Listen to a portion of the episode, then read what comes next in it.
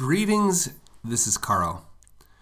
Taking risk is a fascinating subject because it's so multi layered, right? Understanding what it means to both take and what it means to have risk, right? Both of those words are super interesting to me.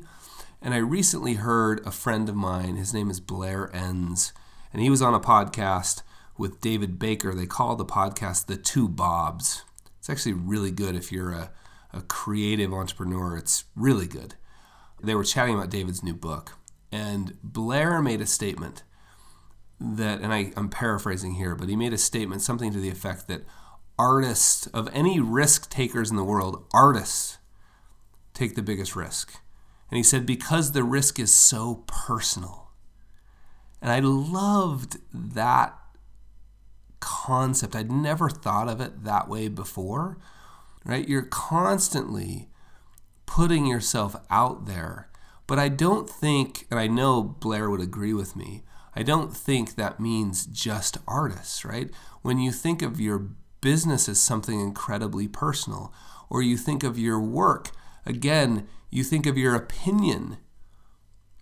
I mean, in, in my mind, actually, art and many businesses, and I know this doesn't hold true for, you know, maybe you want to open a, a, a string of dry cleaners or something, you know, that may not be an expression of your opinion. And it's no problem, there's nothing wrong with that. But many businesses actually are simply the vehicle for forcibly inserting your opinion into the world, right? Like, I think donuts should be made this way. I think financial advisors should act this way. I think investments should behave this way, right? There, it's it's forcibly inserting your opinion in the world, and when you're you forcibly, it's sort of the energy, the time, the effort it takes to build a successful business, and then you add to that your opinion, like you care about the craft of this, you care about the product, which many, my, at least my favorite businesses, both big and small, are businesses like that. That's really personal.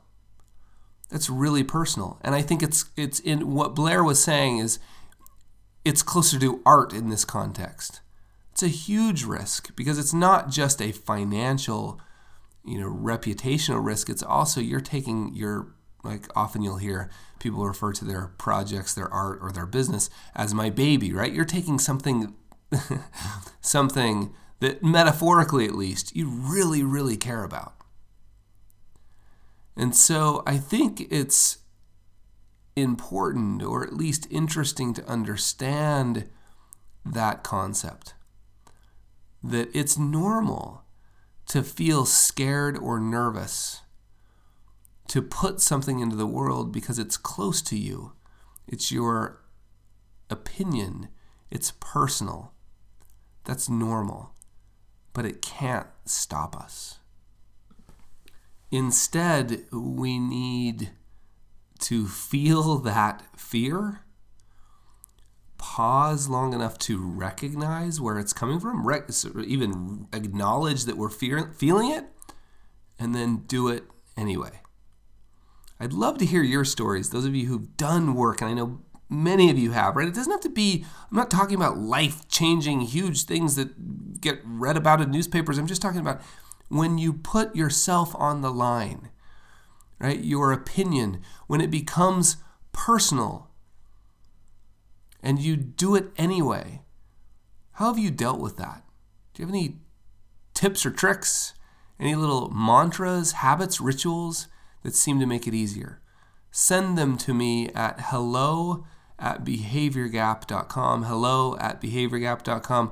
I'm still finding people find this funny that they get responses from me. I want you to know I read every single one of these emails. It's it, it, it's super important to me. So send them to me at hello at behaviorgap.com.